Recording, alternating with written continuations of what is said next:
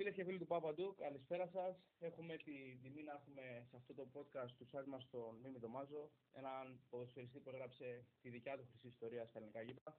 Κύριε Δωμάζο, γεια σας. Γεια σας, καλημέρα σας και σε εσάς και στην εκπομπή σας. Αρχικά θέλω να μου πείτε πώς είστε αυτή την περίοδο, πώς σας βρίσκουμε, είστε καλά; Πολύ, πολύ, πολύ καλά. Δόξα Πάντα τω είμαι Θεώ. καλά. Α, δόξα τω Θεώ. Πάντα καλά να είστε. Ε, Παναθηναϊκός ΑΕΚ αυτή τη βδομάδα, ένα ντέρμπι. Είστε ένας άνθρωπος που έχει φάει τα ντέρμπι τόσα χρόνια στα γήπεδα με τα κουτάλια. Γνωρίζετε καλύτερα από τον καθένα. Θέλω αρχικά να σας ρωτήσω τις διαφορές του των ντέρμπι Παναθηναϊκός ΑΕΚ της δικής σας εποχής με τώρα αρχικά. Κοιτάξτε, εγώ έχω παίξει σε δύο ομάδες. Να και έπαιξα, έπαιξα 1,5 χρόνο. Πήραμε και ένα πρωτάθλημα τότε. Ε, εντάξει, ε, έχω παίξει άλλα 19 χρόνια στον Παναθηναϊκό. Τα, ε, τα ντέρμπι με την ΑΕΚ ήταν πάρα, πάρα πολύ ωραία γιατί πολλές φορές μπαίναν και πάρα πολλά γκολ. Δεν είχε έτσι την ένταση που είχε με τον Ολυμπιακό, ε, αλλά ήταν ένα ντέρμπι. Ε, ο κόσμος που ερχόταν στο γήπεδο και οι μεν και οι δε ευχαριστιόντουσαν γιατί σας είπα μπαίνανε πάρα, πάρα πολλά γκολ εκείνη την εποχή τα ντέρμπι της ε, Παναθηναϊκού ΑΕΚ. Εύχομαι και στο ντέρμπι της Κι- Κυριακής να μπουν πάρα πολλά γκολ για να ευχαριστηθεί και ο κόσμος και αυτός που ήταν στο γήπεδο και αυτοί που θα το παρακολουθάνε από την τηλεόραση. Αναφερθήκατε στο ότι τότε μπαίνανε πολλά γκολ. Έκανα μία έρευνα και αν δεν κάνω λάθος, είστε από τους πρώτους κόρες σε αυτά τα παιχνίδια. Έχετε βάλει 7 γκολ εναντίον της ΑΕΚ. Θα ήθελα, άμα μπορείτε, να μου πείτε ποιο ήταν το αγαπημένο σας, αν θυμάστε, σε ένα τέτοιο παιχνίδι, σε Παναθηναϊκός ΑΕΚ. Κοίταξε, ε, θα- πιστεύω ότι ένα τέρμι με την ΑΕΚ, επειδή είχαμε μια κόντρα από το μεγάλο κοινό ποδοσφαιριστή, το Κώστα τον Στορίδη, ε, πιστεύω ότι ήμασταν, ε, χάναμε 2-0 και ήταν ε, πάρα πολύ ωραία και το πρώτα 15 λεπτά χάναμε 2-0, είχα είχα τσαντιστεί τα μαλλιά μου είχαν σηκωθεί από τη τσαντίλα. Θυμάμαι ότι έβαλα α, τρία γκολ εκείνο το παιχνίδι τότε ε, και ένα έβαλε ο συγχωρεμένος ο Λουκανίδης, αν θυμάμαι καλά. Ε, και κερδίσαμε 4-3, ήταν πάρα πολύ. Και ένα 5-4 θυμάμαι, πάλι με την ΑΕΚ.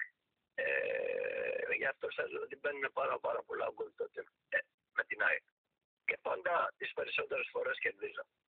Η περιότητά σας, κύριε Δωμάζο, είναι δεδομένη το τι μπορούσατε να κάνετε στο χορτάρι. Ε, η... Όχι μόνο στο χορτάρι, αλλά και στο ξαρογήπεδο. Έτσι. Μην ξεχνάτε ότι έχω παίξει και με μπάλα με κορδόνι. Μπάλα με κορδόνι, κόπο. Ε, Πού να τα θυμάστε εσείς αυτά, αλλά Εγώ εγώ τα είμαι πολύ θυμάμαι. νέο, αλήθεια. Είμαι μόλις 22, δεν τα Πού έχω να, δει τα, αυτά. πού να τα θυμάστε, εσείς δεν ήσουν γεννημένος. Ναι, ήτανε. ναι. Ε, από ό,τι ξέρω, μας εσείς πρέπει να ξεκινήσετε να παίζετε ποδόσφαιρο κυριολεκτικά ξυπόλυτος, έτσι.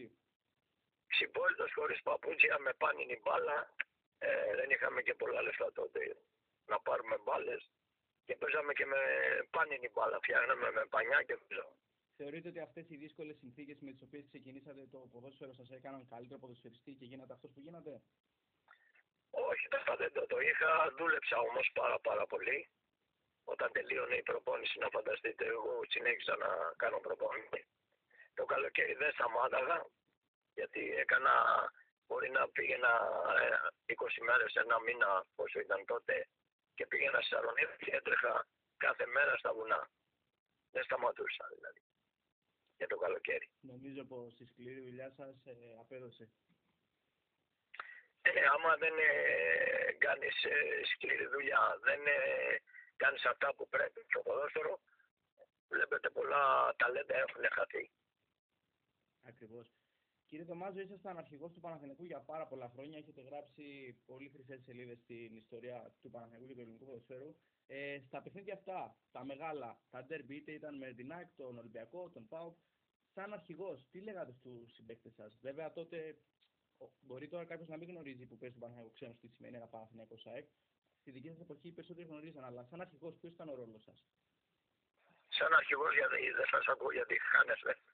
Χι- Χίλια συγγνώμη, λέω σαν αρχηγός σε αυτά τα παιχνίδια, ποιος ήταν ο ρόλος σας για τους συμπαίκτες σας να τους ενθαρρύνετε; Σε όλα τα παιχνίδια, ο ρόλος μου δεν ήταν, ε, ε, σε όλα τα παιχνίδια έπρεπε να χαλάσω το παιχνίδι, έπρεπε να φτιάξω το παιχνίδι, ε, έπρεπε να βοηθήσω τους συμπαίχτες μου και πιο, πιο πολύ τον Αντωνιάδη ε, ε, να τον βρω γιατί εμένα με κυνηγάγανε.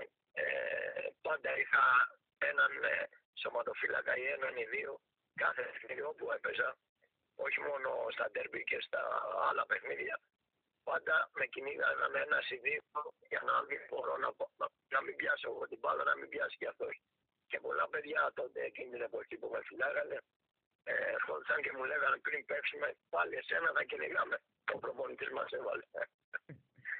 Νομίζω ότι και εσύ, εσείς με τον κύριο Αντωνιάδης, ήταν ένα από τα πιο σημαντικά δείγμα που Και θέλω να σας πω ότι είμαι ο, ο μόνος ποδοσφαιριστής ότι προετοιμαζόμουν από τη Δευτέρα για να παίξω την Κυριακή ένα παιχνίδι.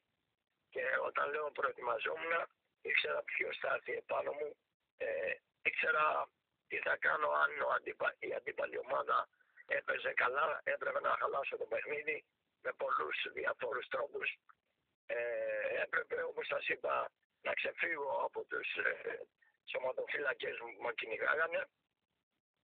Πολλά και διάφορα όλα δηλαδή περνάγαν από πόδια μου. Είχατε πολλές αλλά είχα πάντα τη σκέψη όχι μόνο στα πόδια αλλά πιο πολύ, ε, πιο πολύ κουραζόταν όχι το σώμα μου παρά μόνο το μυαλό μου κουραζόταν γιατί να φανταστείτε όταν πήγαινα σπίτι μου ήθελα μία ώρα να ξεκουραστεί μόνο το μυαλό μου όχι το σώμα μου. Αυτό δείχνει και πόσο έντονα ζούσατε αυτά τα παιχνίδια, ότι δεν παίζατε απλά για να βγάλετε το ψωμί σας. Είχατε κάποια σχέση με τον Παναθηναϊκό. Θέλατε να το βλέπετε ψηλά. Ε, βέβαια, ε, ήθελα όχι μόνο να παίξω καλά, αλλά πάντα να κερδίζει και ο Παναθηναϊκός. Τις πιο πολλές ώρες το πετυχαίναμε αυτό. Όχι, ε, όχι μόνο εγώ, αλλά και στην παίκτε. Ποια είναι η σχέση του Μιμιδομάζου με τον Τριφίλη μέχρι και σήμερα, που έχει αποσυρθεί εδώ και πολλά χρόνια; Πώς, τι είναι ο Παναθηναϊκός για εκείνον; Ε, εντάξει, ε, πιστεύω ότι ο Παναθηναϊκός επειδή γεννήθηκα και στη Λοφόρο Αλεξάνδρας δίπλα από τον Παναθηναϊκό ήταν, ήταν η ζωή μου. Ήταν, όταν ε, παίζεις 19 χρόνια φαντάζεσαι δηλαδή μια ζωή ολόκληρη. Μια ζωή ολόκληρη όπως το λέτε. Να πάμε τώρα όμως και στις σημερινές εποχές. Παναθηναϊκός ΣΑΚ την Κυριακή.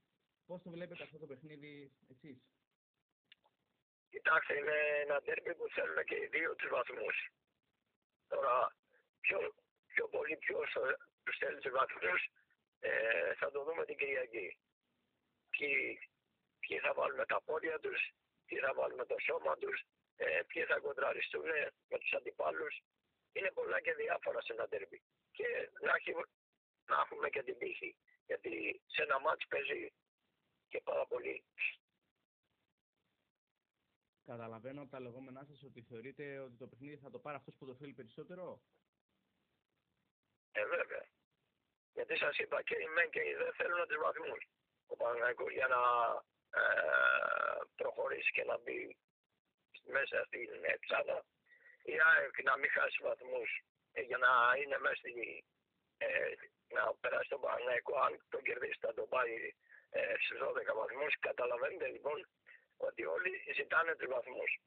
Όχι για το πρωτάθλημα, έτσι. Πιστεύουμε έτσι. Ναι. Για το πρωτάθλημα είναι δύσκολο να το πάρουμε το Ολυμπιακό, διότι είναι πάρα πολλούς βαθμούς πίσω, μπροστά. Μάλιστα. Και επειδή ήσασταν και ένας μεσοεπιθετικός, θέλω να μου πείτε τα σχόλια σας για τους μεσοεπιθετικούς του Παναθηναϊκού. Καταλαβαίνω ότι μη μισθομάζο δεν μπορεί να είναι κανένας, αλλά πώς βλέπετε τους παίχτε του για Παναθηναϊκό στη φετινή σεζόν, που ενισχύθηκε με τα γραφικά από το κέντρο και μπροστά. Κοίτα, το κέντρο, οι κέντροι δεν βάζουν γκολ. Περισσότεροι κέντροι που παίζουν στις ομάδες δεν βάζουν γκολ. Εμείς στο κέντρο του Παναναϊκού, εγώ, ο Λουκανίδης, ο Λευτεράκης, ε, ε, ο Παπαμανουήλ παλιά, εγώ σας λέω ονόματα. Από το κέντρο του γηπέδου βάζαμε 10, 15, 20 γκολ ο καθένας.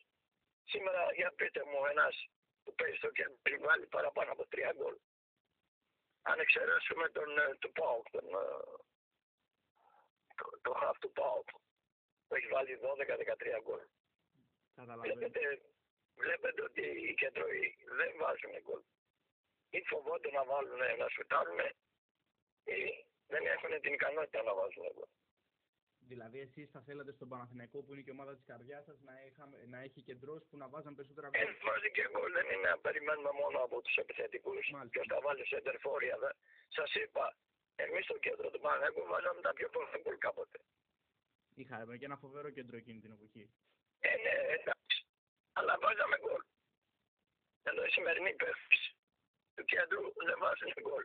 Αυτό είναι το, το παραπονό μου του Παναγικού. Αντί δεν βάζουν γκολ δεν παίρνουν στην περιοχή πρώτα. Γιατί εμείς πήδαγε ο, Λουκα, ο Λουκανίδης ή πήδαγε ο Αντωνιάδης και πάντα το συμπληρώναμε. Ξέραμε ότι θα πάρει την κεφαλιά και πρέπει να, να μπούμε μέσα στην περιοχή. Εδώ οι κέντροι του Παναγικού δεν μπαίνουν μέσα στην περιοχή.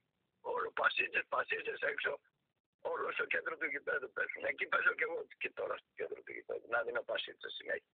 Το πιστεύω κύριε Δωμάζο ότι με το ταλέντο σας μπορείτε να παίζετε μέχρι και σήμερα. Εντάξει, Θέλω, θα δούμε. θέλω Θα να... δούμε την Κυριακή τι θα γίνει. Ε, Αλλά άμα ε, αρχίσει τα. Σας λέω και πάλι να αρχίσει λεπτά το παιχνίδι, μετά από πέντε λεπτά να ξέρω ποιος θα κερδίσει πραγματικά σε λέω. Μετά από 5 λεπτά, ε. Κατα- Μπορείτε να καταλάβετε με την εμπειρία σας πώς θα πάει ένα παιχνίδι. Ναι, σας είπα, μόλις αρχίσει το παιχνίδι καταλαβαίνω ποιος θα κερδίσει. Τις πιο πολλές φορές ξέρω ποιος θα κερδίσει. Πραγματικά σας Αυτό δείχνει και το πόσα κιλά μπάλα ξέρετε, να το πω έτσι. Και για να μην σας καθυστερώ άλλο, θέλω να σας κάνω μια τελευταία ερώτηση. Είναι και η συνέντευξη τύπου για το βοτανικό σήμερα. Θέλω να μου πείτε εσείς, ο κύριος Δωμάζος, την άποψή του για το λεωφόρος, βοτανικό, στο γηπαιδικό, πώς το βιώνετε σαν φίλος του Παναθηναϊκού, σαν πρώην ποδοσφαιριστή; Ναι, όπως άκουσα και τον κύριο Παγκογιάννη σήμερα, πρέπει ο Παναθηναϊκός να πάει ε, στο μεγάλο σπίτι του. Ε, οπωσδήποτε ε, η λεωφόρος πέρασε ε, πάρα πολλές ε, δόξες. Ε, αλλά είναι τώρα πρέπει να πάει μπροστά ο Παναθηναϊκός, δεν πρέπει να πάει πίσω.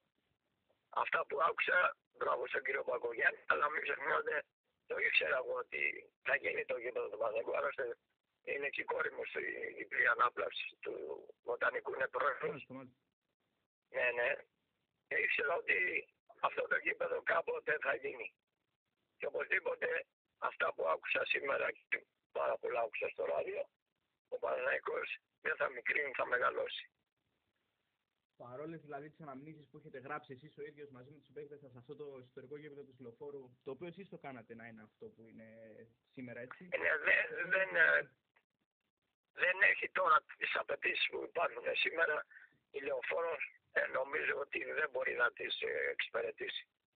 Και νομίζω Άκουσα πάρα πολύ ωραία, σας είπα, ε, 40.000 θα είναι το γήπεδο. Φανταστείτε μέσα 40.000 κόσμο τι θα γίνει. Ο Παναγικός πια δεν θα έχει ανάγκη ε, κανέναν πρόεδρο να βάλει τα λεφτά του. Από α- αυτά που άκουσα θα μπορεί να συντηρείται και να αγοράζει και να πουλάει. εξασφαλίζει δηλαδή το μέλλον του συλλόγου. Το μέλλον τι- για, όλ, για όλες τις ε, δεκαετίες που θα περάσουν. Και νομίζω ότι. Είναι το- άλλωστε 100 χρόνια θα το έχει το γήπεδο Παναθηναϊκός. Και δεν ξέρουμε πού θα πάει και στην πορεία.